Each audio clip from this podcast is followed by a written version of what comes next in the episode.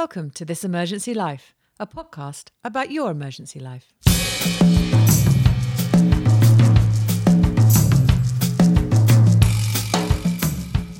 I'm Andrew Cashin. I'm the Professor of Autism and Intellectual Disability.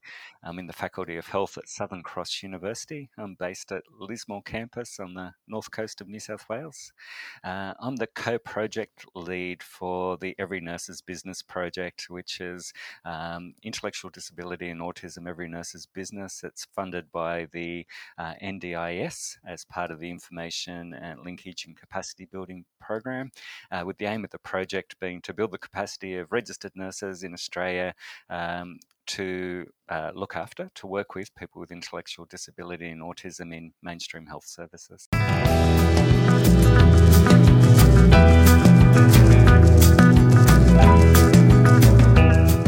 Thanks for that, Andrew. I spent a bit of time over the last couple of days looking through the learning platform, and it was really interesting to me, and it brought back a lot of things that I've thought over the years about just how little we get prepared as undergraduates, especially me, because I was trained in the early 80s, in regard to how we deliver care for people with intellectual disabilities and certainly people with ASD, or ADS.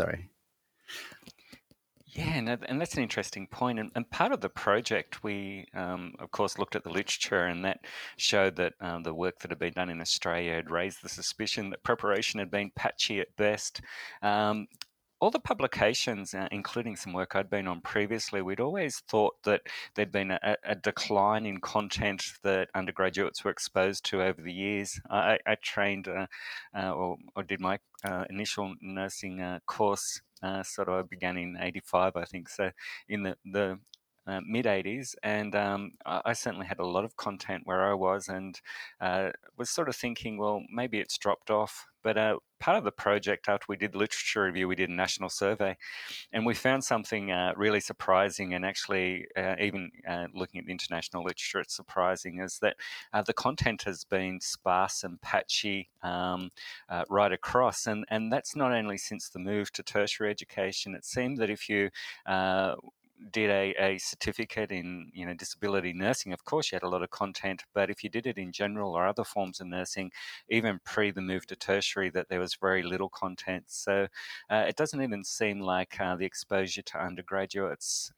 about content related to autism and intellectual disability has declined. It looks like it's just not been there. It's a gap, and that may explain some of the health outcomes that these guys are experiencing. And of course, nurses aren't the only ones involved in their treatment. But as we know, given this is a podcast for nurses and emergency nurses, we know that nurses are probably the most important people involved in their treatment. But the health outcomes for people with intellectual disability and autism, not only in terms of morbidity, but also in terms of mortality, are just stark. And we're very aware of outcomes of other groups like Indigenous Australians. But the case is starting to emerge that actually the outcomes are worse for people with intellectual disability and autism than potentially any other group in Australia. Certainly, at the very best, they'd be comparable to the other worst groups. And so these things are starting to add up, and that makes sense. If we can work together to really think about this, we might be able to make a huge difference. And that's why some of our promotion animations have a lawnmower mowing long grass. I had this picture in my head. It's a bit like, and I've always said this, the reason I like working with people with autism, it's a bit like mowing long grass. You can see where you've been. You're not just, tidying up something that looked pretty good to start with, is that you can make huge impacts into people's quality of life and their health outcomes. And hopefully we can all work together and make a difference. So that was very much, you've pretty much explained what I had as a scripted question, and we just launched straight in. We didn't really talk about what the platform is, but what I wanted to do was ask you about how the site came about. And what you're saying to me is that it's about improving health outcomes, and also about how we can support nurses to look after people with intellectual disabilities or autism. Yeah, no, that's exactly it. Yeah, and I sort of get a bit passionate about this stuff, so I launch right in. But actually, the Information, Linkage and Capacity Building Program was part of the Constitution when the NDIS was formatted. So it was always budgeted that these projects happen, and we just saw that there was a capacity building grant round, and so we applied on the base of building capacity for nurses just in the context of those outcomes we were talking about. And so we started to have some conversations, and we formed up a coalition. And on the team, we've got CENA, ANMF, we've got PANDA, which is, of course, you know, the Professional Association of Nurses in Disability in Australia. We've got the Crit Care Nurses. And we've got APNA, the primary care nurses. And so we formed a coalition thinking about, well, let's pull together and through the platforms of the colleges, you know, really see if we can build some capacity across all of mainstream healthcare. So that covers, you know, general nursing, that covers potentially other areas like mental health nursing, even though the mental health college isn't involved as a partner, but certainly ANMF is. It covers the emergency department, which is really important. It covers all our critical care and, importantly, covers primary care. And we'll talk a little bit more about why it's important to go across those spans. But yeah, so that's how it came about. We had those conversations. We put in the grant. We were awarded, you know, a good amount of money, which would allow us to pull together and see if we can first determine, you know, what are the gaps. And that's where I started raving on about the survey. So we did a national survey to look at the literature, then pull together some learning, and then see if we can all get engaged in doing it. And then there's some bonuses, which we can talk about as we go along. And I'll throw in the word free several times because that's kind of important. But the other thing is we started to play with the idea of micro-credentialing. And so this isn't just a one-off hit. We thought if we did wet the whistle of some nurses and they want to take this further, that if they do the whole course and the nominated assessment at the end, we can package it up equivalent to a unit of study in a postgraduate program. And oh, wow. I wasn't aware of that. Perhaps before we get right into what nurses and anybody really can get out of the learning side, perhaps you could tell us what the learning side is. Yeah, so the learning side goes actually even taking a step back from the learning side with the program that we sort of put in place for this grant. Some of the listeners might have noticed that we bombarded your Facebook a little bit and some other communiques through the college. We started with what we came up with, which was white labelling, and it's really useful that the CEO of APNA, Ken, is actually an advertising guy, and he introduced a concept. We thought, wow, this is so different, which is white labelling. That the first part of the program was we designed learning materials so that the partner associations could badge it themselves and put it out to members. So hopefully some of the CENA members might have seen some stuff coming from CENA talking about intellectual disability and autism. And that was the very first awareness raising and a bit of foundational stuff, just really basic stuff to, you know, let people know about these health outcomes and the fact that if you make reasonable adjustments to your practice, small adjustments, it can make a big difference. And there's some basic areas, you know, around communication and other areas. That was the first step. The next step, we developed a standalone learning site. Now, it's piggybacked off the back of the PANDA website, but it's a standalone Moodle run platform running off a separate server, so it's fully confidential and safe to use. And on that, we have two levels of learning building on that foundational stuff, the intermediate and the advanced. Tell me if I'm waffling on a bit. No. Yeah. So the because people would have engaged in some of this thinking, hopefully at the foundational level. So that's not a waste of time. There's a quiz you can do as soon as you come to the learning site. And if you pass the quiz, of course you've got to pass, you get a couple of goes, then you can claim some CPD. And again, it's free CPD. And on the learning site, we've got all those foundational sort of materials packaged up. So if you did miss it and you want to have a look and do that CPD, you can do that.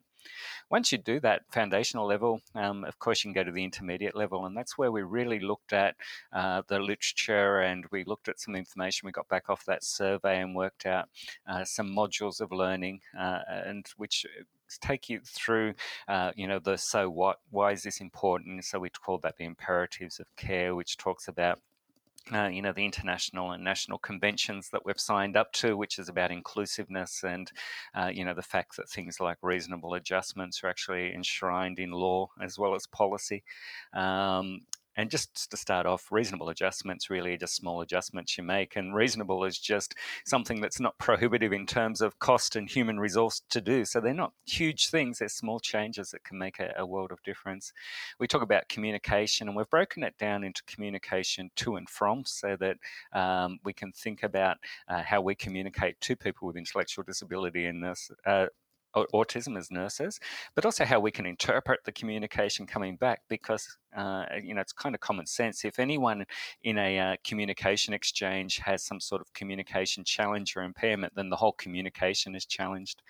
And so thinking about, well, how we adjust practice, how we communicate, we look at how we support positive behaviour, and we can talk a little bit more about that, because that's something I'm really interested in and fascinating, but we've got a module on that.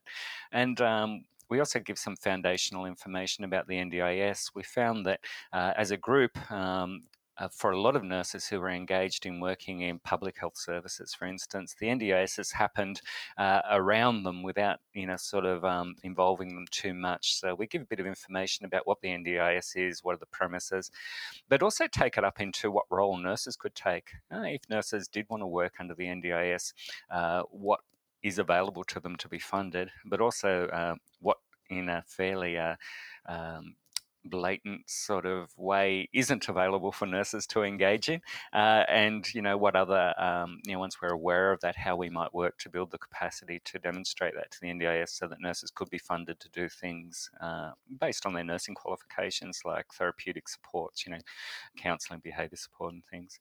So once you engage... Sorry, Andrew. I thought it was really interesting, actually, that there was some learning around how NDIS works.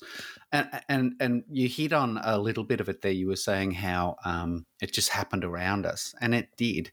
And one of the things that I've always sort of tried to practice and tried to emulate and tried to teach novice people in the emergency department is about looking at things from the point of view of the patient coming in and trying to navigate a healthcare service.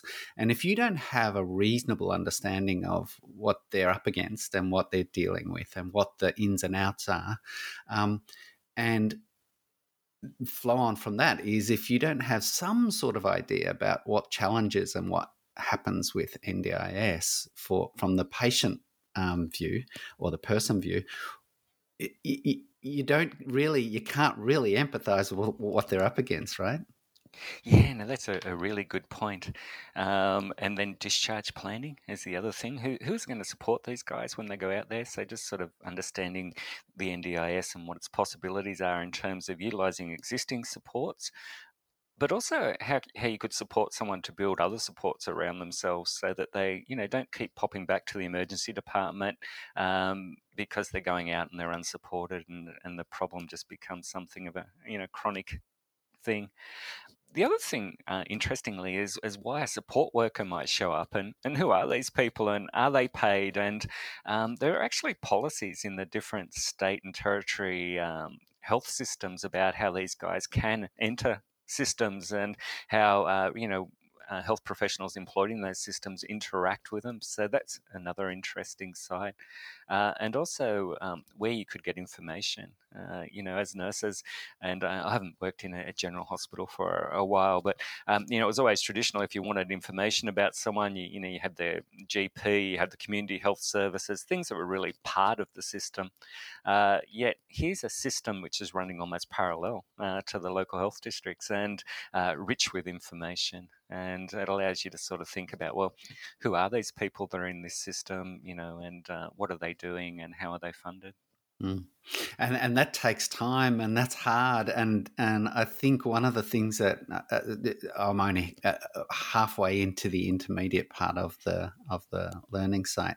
One of the things is, you work 4 or 5 days a week. You come home from a busy emergency department shift and you're knackered, and then you have to try and fit in time to work out some of the different processes and some of the different things that are around you. One of the interesting things with your site was you said there was a part where it asked you to go off and check what your healthcare network's policy on a certain aspect of caring for people with intellectual disabilities was, and I had a look, and certainly there was no reference to that. I can't remember exactly what it was referring to. Do you know what I'm talking about there? I'm sort of nodding, hoping that we could just glaze over it and I wouldn't get caught out. Yeah, not really sure exactly what we're talking about. But it basically was around, what does your policy say about this aspect of caring for people with intellectual disabilities or autism? I think it's exactly what we're talking about. It's about how support workers are actually integrated and how you go about working with support workers. And thinking about those things like confidentiality. What's the difference between a support worker and, just somebody off the street and all of those things? Yeah, no, it's really interesting. So what do you think it is about the learning site and the CPD program that's relevant to RNs who are working in the emergency department? I think the site's relevant to nurses in all those contexts because of the exact reasons you've mentioned is that whatever context someone comes into contact with someone with intellectual disability and autism, the challenges we talk about in the learning sites, the knowings and understandings we're hoping to cultivate are going to be relevant because, the context varies, but nursing doesn't vary, and it's about that person-centeredness you were talking about. How do you actually take their perspective and start wherever they're at and work with them on that journey? I think that's common across all, but particularly in an emergency department, there's some extra challenges that make this perhaps even more pertinent in that by the very nature of coming into the emergency department, it's often unplanned. It's often the basis of an emergency. So some of the luxury of doing preparation with someone before they come just might not be there.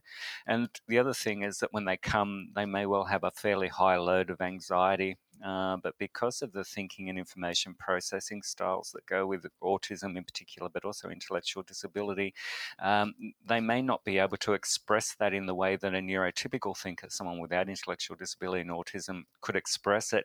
They may not even be aware of the fact that they've got all this pushy anxiety in the background, pushing them into a whole range of behaviours. And if you just react to the behaviour and react to what's in front of you, it can take you off on a tangent and get you a long way from actually understanding that where the person is at and what they're doing and what the function of that behaviour is, what they're trying to achieve. And it can take you down rabbit holes.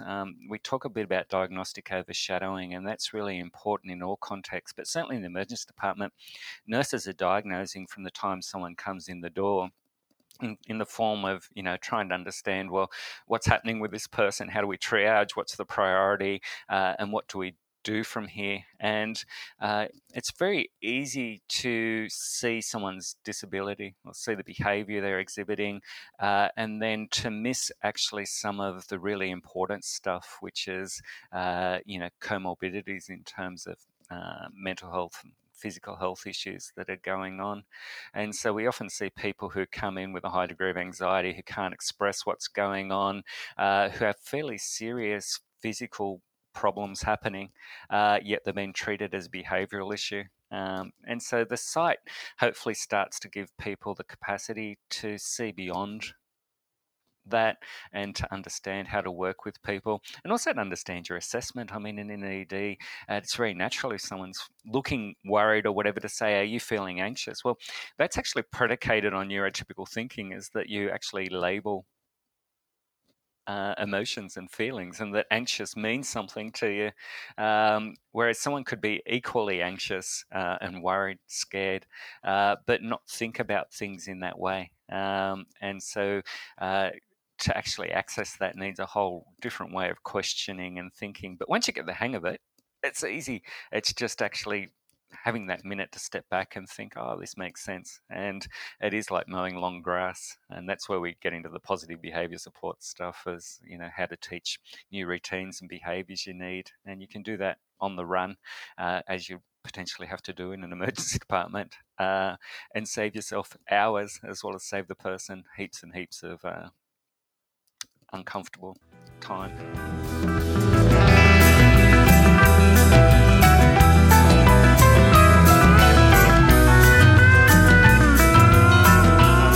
Thanks for that. Yeah, I think you kind of touched on what I was going to ask a bit earlier about the different levels that are available within the learning site. Can you expand on them just a little bit further? So for a complete novice like myself, how would I navigate my way through all the different levels? Yeah, no, thanks. And we're getting excited and burrowing into some of the content in the intermediate site. When you come to the site, at first you log on. You have to just like logging onto any site, create your profile, and that also allows you to give us some demographic information so we can start to look at who's using it and where they're coming from and things. Then you come up with a menu, and if you go into the foundation one, you can do the quiz and actually download your personalised CPD certificate, stick it in with your documents. Then go into the intermediate, and that's where we were talking about the sort of content you might find there. And that's just a matter of going through the modules, and at the end there's another CPD certificate. And this one's actually even better. The first one gives you an hour's CPD. This gives you 4 hours CPD. And again, it's free. And you can print and download your certificate at the end of that and put it in your documents. And that allows you then to go to the advanced level learning. And that starts off, and it's not modularized, it just has some content under headings, but we go a little bit more into things like supporting positive behavior and a little bit more depth of things. And at the end of navigating that, and again, there's videos and quizzes and different sort of ways to engage, so it's not as dry as a biscuit. Some of the videoing is, all the videos that we're using are created for this project. So that was some filming done by Summerhill Media, and they're with people, parents have people with intellectual disability and autism, and people themselves with lived experience. And so we've created those. At the end of that, you can elect to do an assignment in the advanced one, and that's a and just like you would do at a university, there's some guidance around that. There's a marking rubric, and that'll come off at the end of that. Go through, turn it in as you would expect at a university, and be marked by someone we employ here at the university. At the end of as long as you pass, it's a pass-fail thing. As long as you pass, then we'll micro-credential the whole lot. So then we package it all up. And by the time you do the foundational, the intermediate and the advanced content and the assignment that goes with it, given you've done two small, first the foundation quiz is quite small, the intermediate's just a little bit bigger. I think it's got twice as many questions. When you think about it, if you're familiar with universities, it's looking like a level 8 subject, and in fact that's what we package it up. So then we give a micro-credential as that on completion of this, you've done this amount of hours of study and passed this exam, and this is equivalent to 1 unit of study at level 8. Now we can't guarantee universities will take that, but of course universities are businesses, and the listeners are consumers, and it's very rare that if there's a sort of a reputable group giving that sort of credential that it wouldn't be taken. And you could foreseeably take that and trade it off against most graduate diplomas or master's courses in nursing that have an elective. And I imagine if you're doing a master's in ED nursing, that you potentially could trade it off. Certainly you could take it and trade it off against doing, intellectual disability and autism studies. And we did have it as a guaranteed credit here. Unfortunately, in the fiscal constraints of universities, our brand new graduate diploma in intellectual disability and autism has been frozen, and hopefully, sometime soon that'll unfreeze. But really, that's that whole micro-credentialing thing. So from doing the whole program, you get 5 hours of CPD certificates, and if you go on and do the essay, package it up, and it's micro-credentialed. And again, if you're making a case to APRA, we get very hung up on, as nurses, on needing bits of paper for someone to really say you've done this. But really, if you were asked to account for your CPD, And it's not just about your certificate, it's about your reflections and your integration into practice, closing the loop. If you go and say, well, this is my micro-credentialed unit, I imagine that, you know, the NMBA would actually see this as they would see doing a unit of study anyway. And so there's quite an incentive to, you know, go on and complete the whole pathway. Yeah, a major incentive. Is there any synchronous learning within it, or any like face-to-face sessions or anything like that the students can participate in? Yeah, no, and that's a good question. Part of the advanced learning site is that we're actually setting up synchronous sessions, and they're going to be on a 4-week block. And to begin with, we're going to do context specific. So they'll begin mid-July. And in that first 4 weeks, there'll be a session specifically on the ED, and then one on primary care, one on a more general context, and one on crit care. But beyond that, we'll see how people respond, and we'll do a bit of evaluation, and then we'll have specific sessions like comorbidities. You know, Julian Troller will join us. He's a psychiatrist who specialises in the area from UNSW, and look at issues like diagnostic overshadowing, particularly in relation to mental health and mental ill health. And so we'll start to get different sessions going, so that hopefully people won't just come to one and be done with it. They might, you know, tune back in, look at the program and come. They won't be educational sessions. It won't be so much synchronous learning as learning processing. So there may be some stimulus to, you know, a case study or something to get a discussion going. But the main thing is to be able to talk about your context, your practice, things that have come up for you that you want to talk about, and to be facilitated. At the moment, we're going to have one facilitator right across, and then guest facilitators come through. And these will be people that are a mixture of people from the context, but also people with a background in intellectual disability and autism. So it'll be a bit of a sense-making thing. When we started thinking about it, it was really like, how can we do something that's a bit like clinical supervision? But of course, the constraints of, you know, the platform and what we could achieve wouldn't allow us to make that sort of claim. But it is similar to what you might be able to do in a tutorial, which is say, you know, I've seen this in practice. What have other people seen? Also may allow people to have vicarious experience of high intensity but low frequency things. You know, people who may not have seen, and I assume in the ED most people have seen seizures and things, but that's a good undergraduate example we give. Is on placement you might not have seen that. But certainly, yeah, the whole range of things that you might not have seen in your practice, but you can hear other people talk about it. And so that when it does pop up, you've got somewhere to start in your thinking. By the sounds of it too, I think it goes back to what Cliff was saying about if you can't sort of empathise with what the patient's been through, yeah, it kind of can probably limit the quality of care that you provide. And I think if you attend those sessions in the public health setting and the critical care and then the ED specific, you kind of get an idea of the journey that the person's gone through just to get to the ED today. I've heard you say a few times about the positive behaviour support and the framework around it. Can you give us? And you're very passionate about the topic, which is really great and engaging to listen to. Are you able to give us an example of something that maybe our listeners could take away today that they could implement in their practice, just to maybe try and improve, I guess, their contact with these patients and improving their quality of care?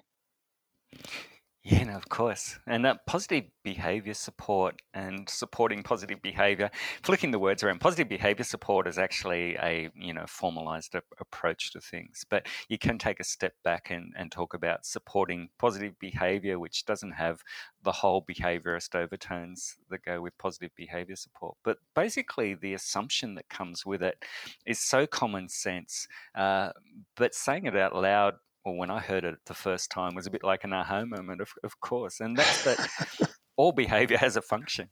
And that is just common sense. But then when you think about people with autism and intellectual disability, and on the site we put some papers there that you can access and things which talk about this in more depth. But the way they think means that generalisation can become a real issue. And we often talk about people jokingly. You might have your latest group of beginning practitioners or colleagues and say they don't have a clue, but often they have a clue. It's just a long way from where they need to be. Whereas people with autism in particular, because of their abstraction deficit, can actually not have a clue. If they're placed in a visually different context, they may not know what to do, even though they've been in a waiting room before, they've been in a different form of emergency department. Even if it looked visually different, it doesn't mean they're going to generalise and bring those behaviours across. So if we think everyone has a clue, then our natural approach is, if we offer the right incentives, either, you know, we take stuff away and we punish them, make them wait longer or whatever, or we give them stuff, you know, in terms of rewards that will coax the behaviour that we want out of them. And eventually we'll hit the mark where it's more efficient to please us, to avoid the punishers, which hopefully we don't do, or to get the rewards, than it is to do whatever they're doing. And so we actually get the behaviour we want. But people with intellectual disability and autism often don't have that behaviour to give us. It wouldn't matter how many rewards we gave them. And so positive behaviour support is really getting down to a three-step process, which is forming a really good hypothesis is what the function of the behaviour is. And then the second step is teaching the behaviour you want, or the routine you want. And the third step, of course, is evaluating. And often we forget to come back and evaluate whether stuff's worked. And then if you evaluate it and it hasn't worked, making the decision, do you tweak it and go again? Or do you chuck it right out and start again and keep going until the function is being served? For nurses, you know, that isn't really different, because we all learnt the nursing process, and I'm not sure that they still teach the nursing process, but, you know, assess, plan, implement, evaluate, which is just a pure rip-off of the scientific process, you know, if we were lab scientists. And so none of this is new. It's just keeping in mind that if you want a behaviour and it's someone with intellectual disability and autism you're working with, you probably explicitly need to teach them the behaviour you want. And then if you can involve the person as a co-conspirator, then get their engagement in actually performing the behaviour. Often you can solve a lot of the problems you'll face, because then they've got a clue what's going on. They know what they need to do to fit in and to navigate the system. And often they want to please, they want to navigate the system. It's just the how to do it's the question. So great. Thank you. Oh, my God. We could go on forever about this, Andrew. I really think we do. I was thinking while you were talking there about how the learning platform can be used by so many people. And at the very start, we started off by talking about undergraduate preparation. Do you see a place for the learning platform for undergraduates? Not so much at this point, because our mission is to build the capacity of registered nurses. But I think this learning does belong at an undergraduate level.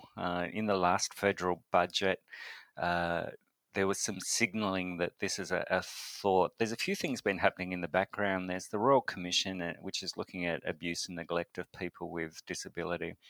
And they've made a point of raising the question is should there be mandatory education for health professionals?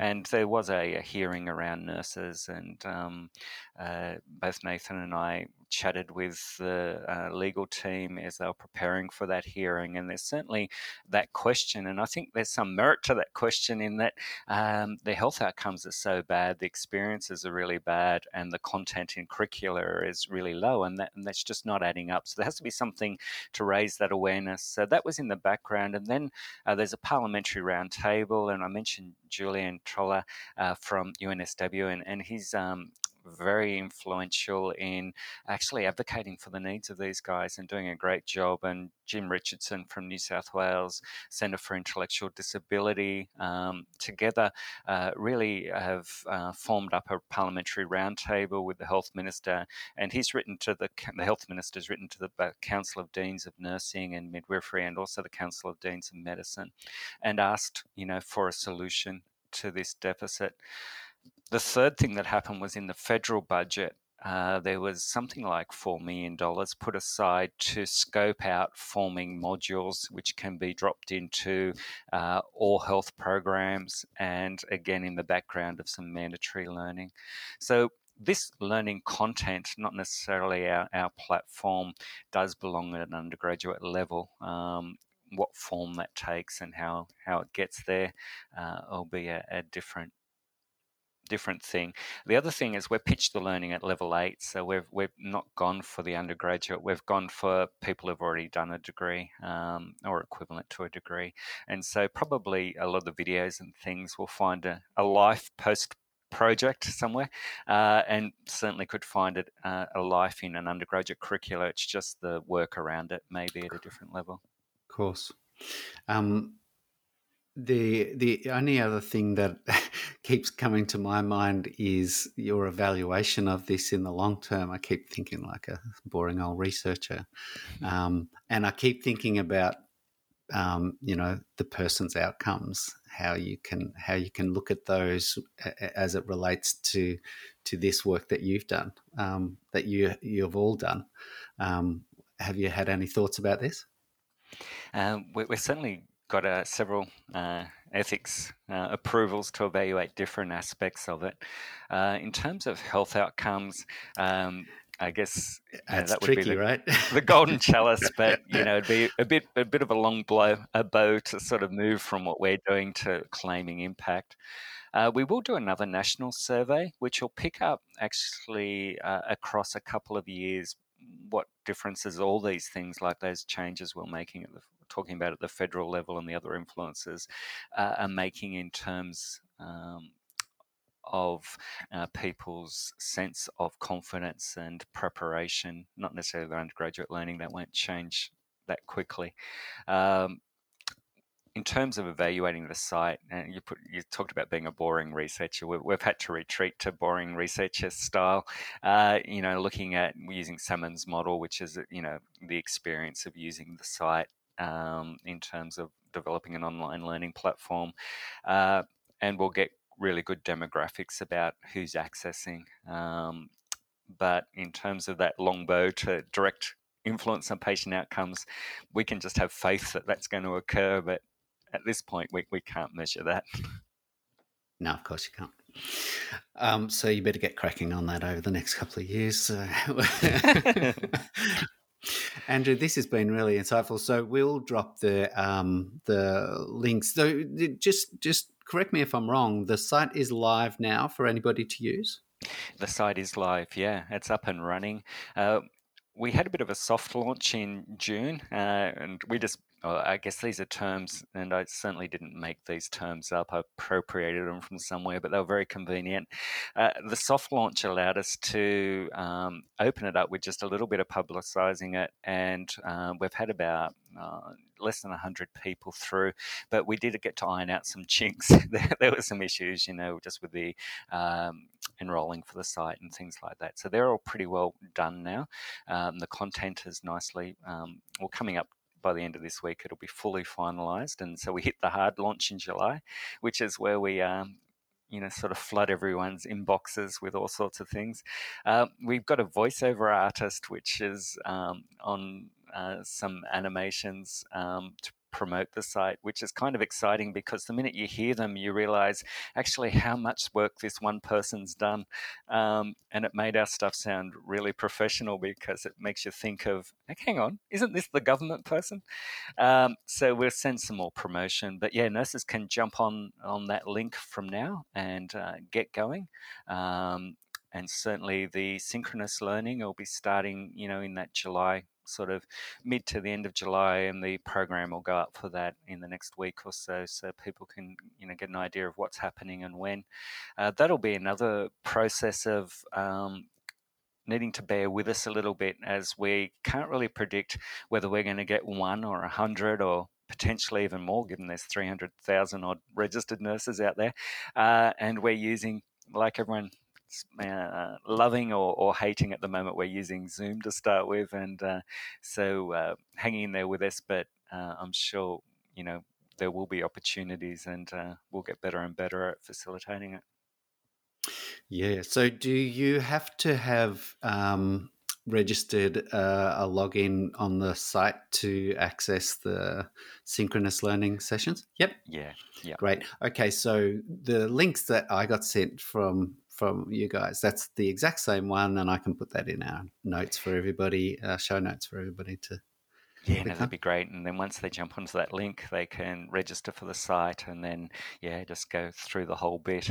The only real sort of blocks anywhere is you have to do the intermediate quiz and pass it before you get to the advanced.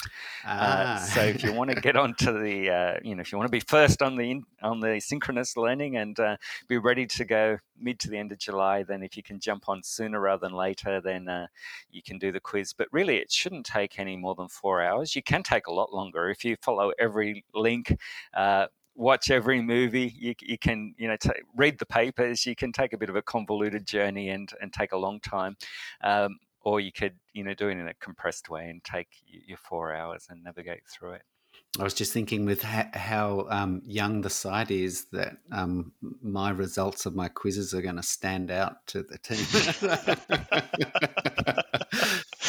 Andrew, I'm just feeling for the poor person that you've employed to mark all the assignments. Like if you get even a quarter of all the nurses, oh my God.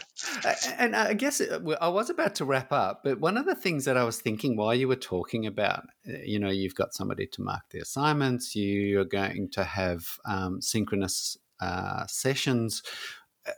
How do you predict the sustainability of this over time? We sort of funded it based on an equation where we looked at, maximal. We said something like hopefully 200 or 1,000 odd nurses would have some exposure at the foundational level, and no more than that would do the quiz.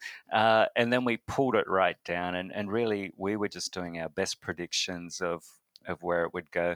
Sustainability after it. So we're funded and we're quite confident we're sustainable for the life of this, which is only until the end of next year, and then it goes dark. Right. But then it's sustainable in that we've built it so it's SCORM wrapped, and that means that obviously not the synchronous sort of stuff, but all the learning content, the videos, the materials, the quizzes are wrapped up and given to the partner organisations. So in this case, CENA will have it all. And the idea is for sustainability, hopefully they'll pop it onto their learning site as something that members can access into the future. Now, in terms of long-term sustainability, eventually it will get old. It's probably got a shelf life of 5 years before someone would need to come in and update it. And if any government officials are listening, we'll probably be available for further projects. And Andrew, you guys have done some amazing work here, and I implore anybody who's listening to this show to go and at least start with the fundamental to get a feel for it, because I thought, I better go and have a quick look, and I just kept going and going and going into the intermediate level. Better finish that too. It's been a real pleasure having you. Thanks very much. We actually predict to get this show out quite quickly because of your upcoming synchronous sessions and with the launch of it, so that it gets out there quickly, because I think this is very important. Yeah, no, thanks very much for having me, and thanks to everyone who's listening, and yeah, come to the site.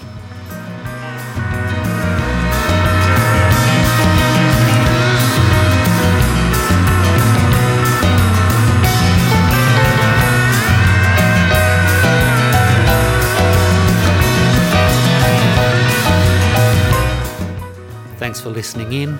Just a reminder that none of the opinions or thoughts shared on the show necessarily represent those of CENA or our employers. The music you're listening to is by Ben Maswick and the Millions. They can be found on iTunes and Spotify and all the usual places.